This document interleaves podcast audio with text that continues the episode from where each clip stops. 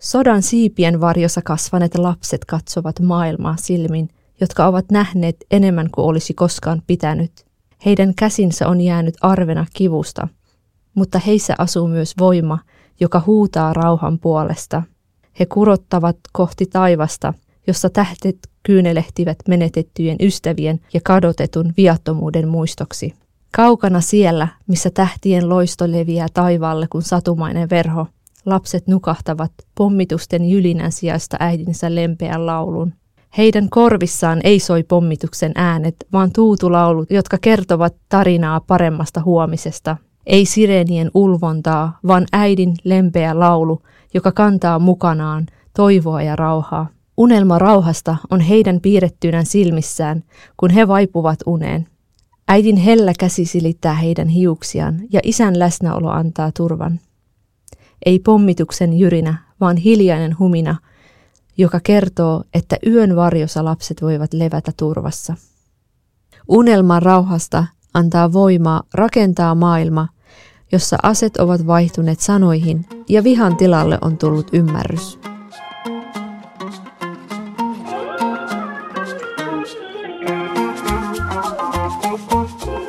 Hei rakas kuulija, tervetuloa vuoden viimeiseen Rojin kapinalle Kurtipodini parin.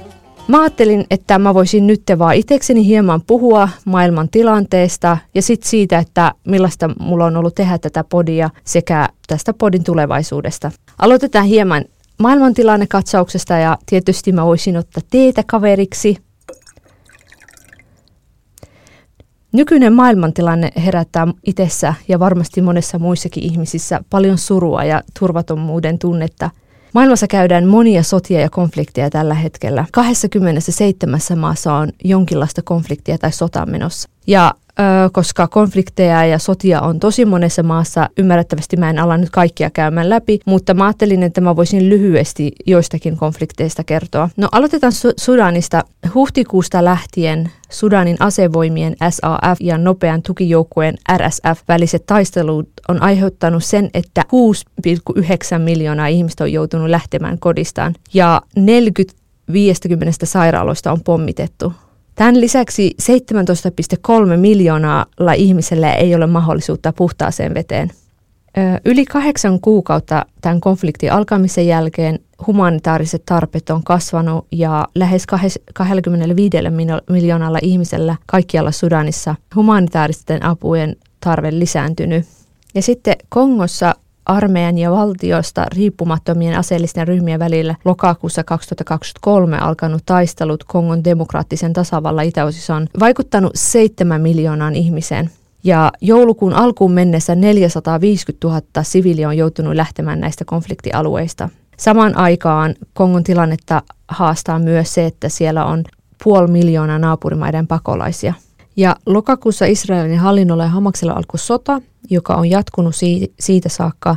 Ja tähän asti esimerkiksi Al Jazairan lähteen mukaan palestinalaisia on Gaasassa on kuollut 21 672 ja länsirannalla 319. Israelilaisia on kuollut 1139 ja sitten ö, lapsia ja sitten YK mukaan joka päivä noin 160 palestinalaista lasta on kuollut. Tämä on kyllä sydäntä särkevää, järkyttävää. Ja pitää vielä muistuttaa, että Israelin epäinhimillisellä miehityspolitiikalla on pitkä historia. Palestinalaisten kansalaisoikeuksien riistäminen, sortaminen ja kansanmurha on jatkunut tosi pitkään ja nämä on juuri syitä tälle sodalle. Ongelmaan juuri syyt ulottuu 75 vuoden taakse, että tämä lokakuun sota ei ole ainut syy, miksi ollaan tässä tilanteessa.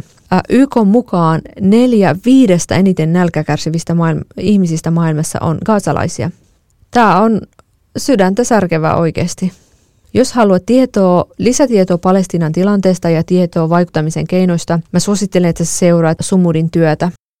Ja sitten vielä Afganistanin surullinen tilanne, että Afganistan on muuttunut vankilaksi naisille – Taleban on riistänyt tytöiltä ja naisilta heidän perusoikeudet. Heitä on eristetty kotiin ja heiltä on vietty kaikki perusoikeudet. Heillä ei ole oikeutta koulutukseen, terveydenhuoltoon. He on äärettömän haavoittuvassa asemassa. Tämä on jotenkin tosi surullista, että miten tämä tilanne on muutenkin mennyt tähän, että minkälaista kuvaa me annetaan ääriliikkeille, että kun tuommoinen terroristijärjestö on päässyt tuolla tavalla valtaan ja koko muu maailma on hyväksynyt sen asian.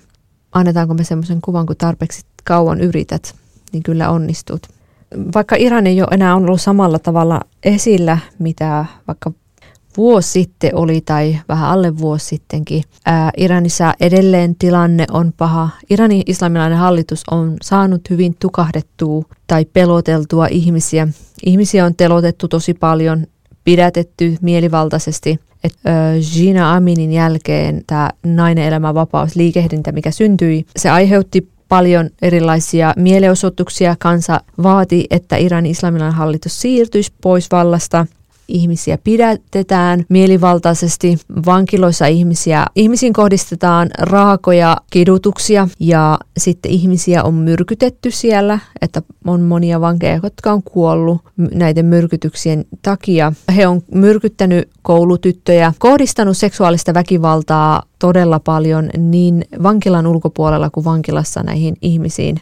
Ja kuolemantuomioita on annettu. Ja Iranin valtio myös on hyökännyt kurdeihin Irakin hallitsemilla alueilla. Ja samaan aikaan, kun Turkin hallinto kritisoi Israelin valtiota, he jatkuvasti itse hyökkää kurdeihin. Jouluaattona Turkki jälleen voimisti näitä hyökkäyksiä kurdeja kohtaan ja teki 48 ilmahyökkäystä Rojavaan ja sitten Irakin hallitsemalla alueella olevan Suleimanian.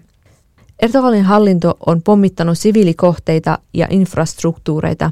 Esimerkiksi Rojavassa he on pommittanut sairaaloita ja vankiloita, puhumattakaan kuinka paljon siviilejä on kuollut. Ja nämä Turkin hallituksen hyökkäykset kurdeja kohtaan on jatkunut koko vuoden, että nyt ne on vaan voimistunut entistä enemmän. Ja sitten Turkin hallitsemilla alueilla kurdit kokee myös paljon sortoa.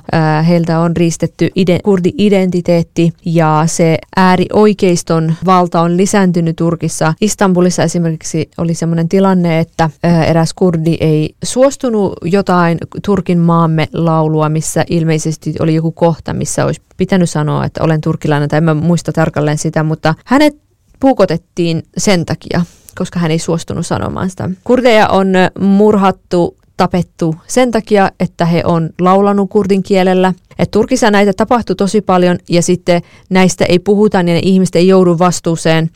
kurdeja on häissä tapettu sen takia, että heillä on kurdivaatteet tai että kurdimusiikkia on soitettu.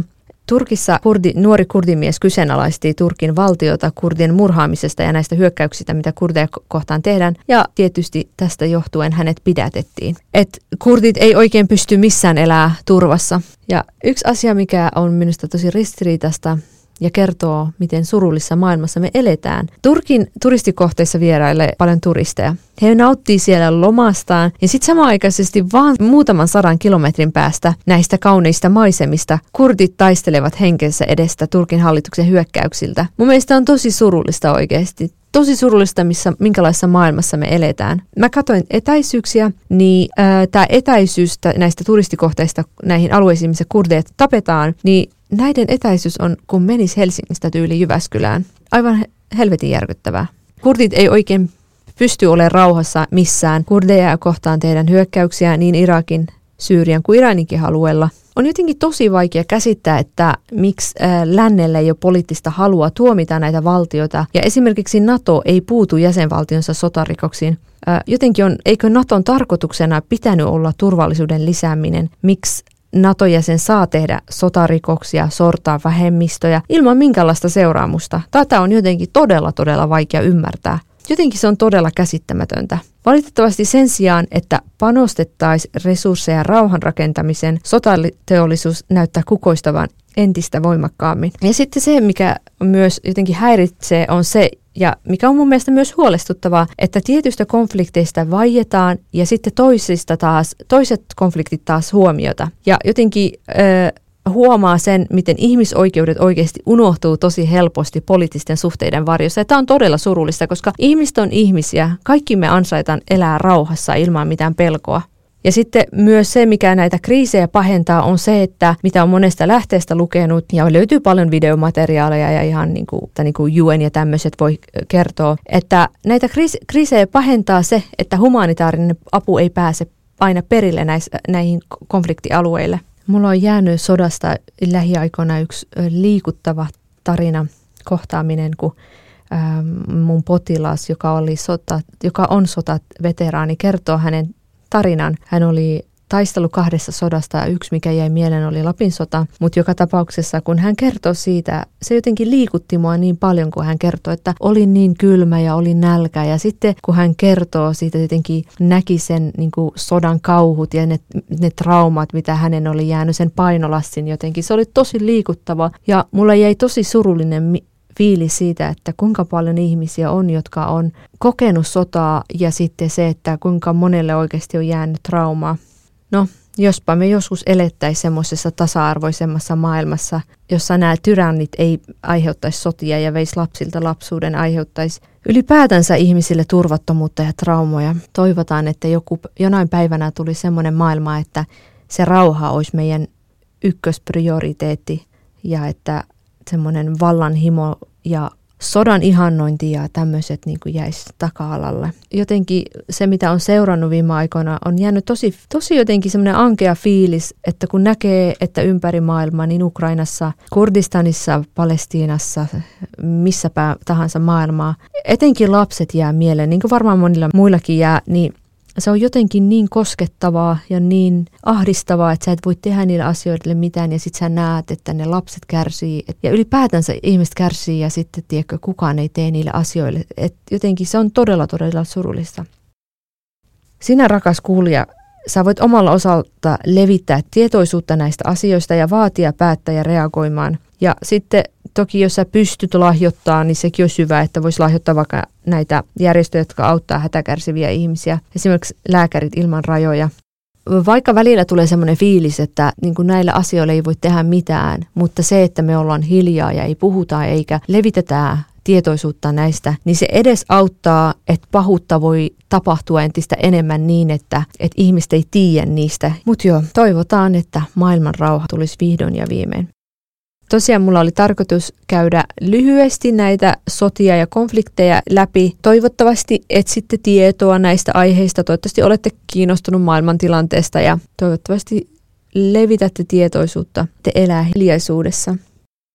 Mutta joo, mä voisin puhua nyt vähän kevyemmistä aiheista. Ää, mä voisin vähän kertoa, että miltä musta on tuntunut että tehdä tätä podia. Tosiaan ihan ensimmäisenä mä olisin halunnut tehdä joulukuussa jonkun jakson vielä niin kuin jonkun vieraan kanssa, mutta tämä mun joulukuu on ollut niin kiireinen ja stressaava, että en mä vaan niin kuin ehtinyt tehdä. Ja musta, olisi, musta sitten oli vähän kiva kertoa vähän, että miltä on tuntunut tehdä tätä podcastia.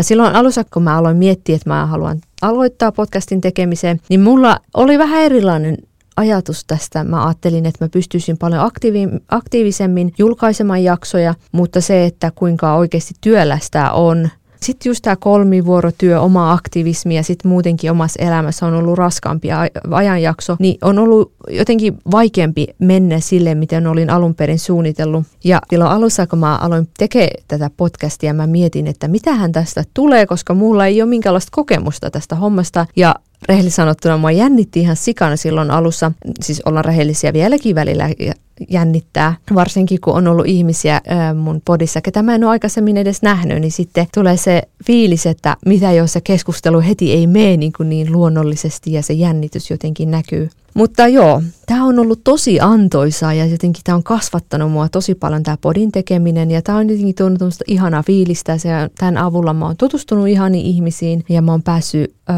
oon päässyt kuulemaan teidän kuulijoiden ihania tsemppaavia palautteita ja sitten se on ollut myös ihanaa kuulla, mitä, mitä te olette oivaltanut tämän podin kautta. Se on ollut aivan ihana lukea niitä palautteita. Ja siis tietysti on ollut todella huippua keskustella ja kuulla mun vieraiden tärkeitä näkökulmia ja asiantuntemusta ja Mä kiitän kaikkia teitä, jotka olette tähän asti osallistunut tähän mun podiin ja olette tullut mun vieraksi. On ollut ihanaa jokaisen teidän kanssa keskustella. Ja ensi vuonna mä tuun panostamaan tähän podcastiin enemmän. Kiitos rauhanpuolustajille. Mä tuun joksikin aikaa vähentämään mun omaa sairaanhoitajatyötä ja sitten mä alan panostaa tähän podcastiin enemmän. Yritän tehdä enemmän jaksoja kuukaudessa ja se tietysti siis se, mitä mulla on tähänkin asti ollut ajatuksena, että käsittelen monipuolisia aiheita ja tuon semmoisia asioita esille, mistä mä koen, että niistä ei puhuta paljon. Ja totta kai mä haluan kuulla teiltä enemmän ehdotuksia ja kysymyksiä ja kiitos teille, jotka olette tähän asti laittanut mulle palautetta. Ja tosiaan, jos jo, jollakin tulee semmoinen joku idea mielen, että mitä aiheita voisi käsitellä, mä mielellään kuulisin teidän ehdotuksia. Mä haluan kiittää sua, joka oot ollut mukana mun matkassa tänä vuonna. Kiitos tuesta ja kaikesta palautteesta. Ja kiitos siitä, että sä oot ollut osa tätä mun podcast-yhteisöä. Toivotan sulle iloista ja rentouttavaa sekä ennen kaikkea onnellista uutta vuotta. Mä unelmoin maailmasta, jossa jokainen lapsi saisi mahdollisuuden elää rauhassa ja elää ilman pelkoa ja ilman minkäänlaista vihaa. Semmoista maailmaa, että me ihmiset ollaan toisia kohtaan inhimillisempiä. Toivon, että tämä ensi vuosi 2024 tuo tullessaan maailman rauhaa, iloa ja menestystä meille kaikille. Kiitos vielä kaikesta tuesta ja ollaan ensi vuonna kuulolla. Moi moi!